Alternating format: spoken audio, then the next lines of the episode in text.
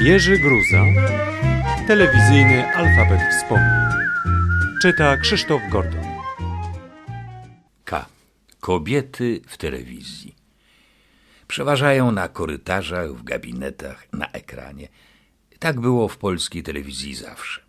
W końcu lat 50. ówczesna telewizja składała się z ludzi odprysków, z radia, teatru, estrady i gazety. Głównie kobiet. Ja wyjątkowo byłem odpryskiem z filmu.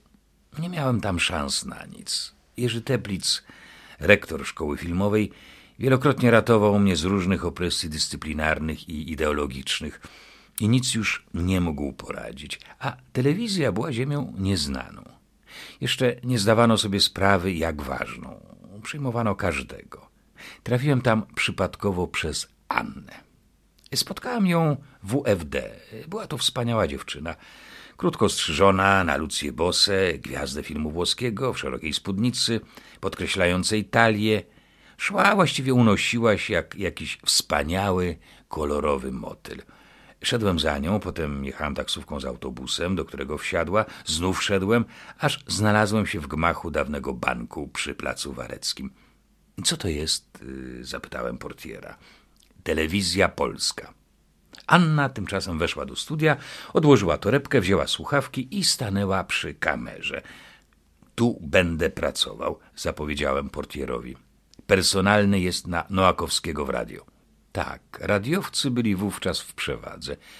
Nawet na program telewizyjny mówiło się audycja. Do dziś pamiętam swoją pierwszą samodzielną audycję. Tak jak młody mężczyzna pamięta pierwszą kobietę w życiu. Audycja miała charakter magazynu.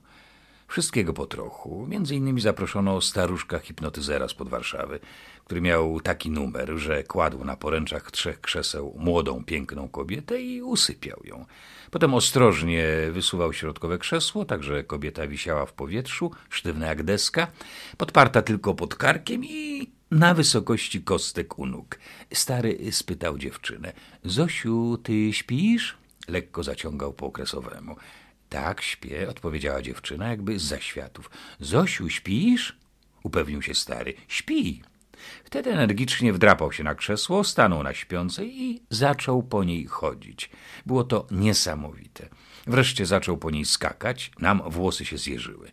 Audycja oczywiście szła na żywo, a staruch upewniał telewidzów. Śpi, śpi, o, jak śpi. Mogę z nią teraz robić wszystko. Jak młody źrebak skakał po jej piersiach, kolanach, wzgórku łonowym, brzuchu. Panie redaktorze, niech pan też spróbuje. Proszę, Zosia śpi.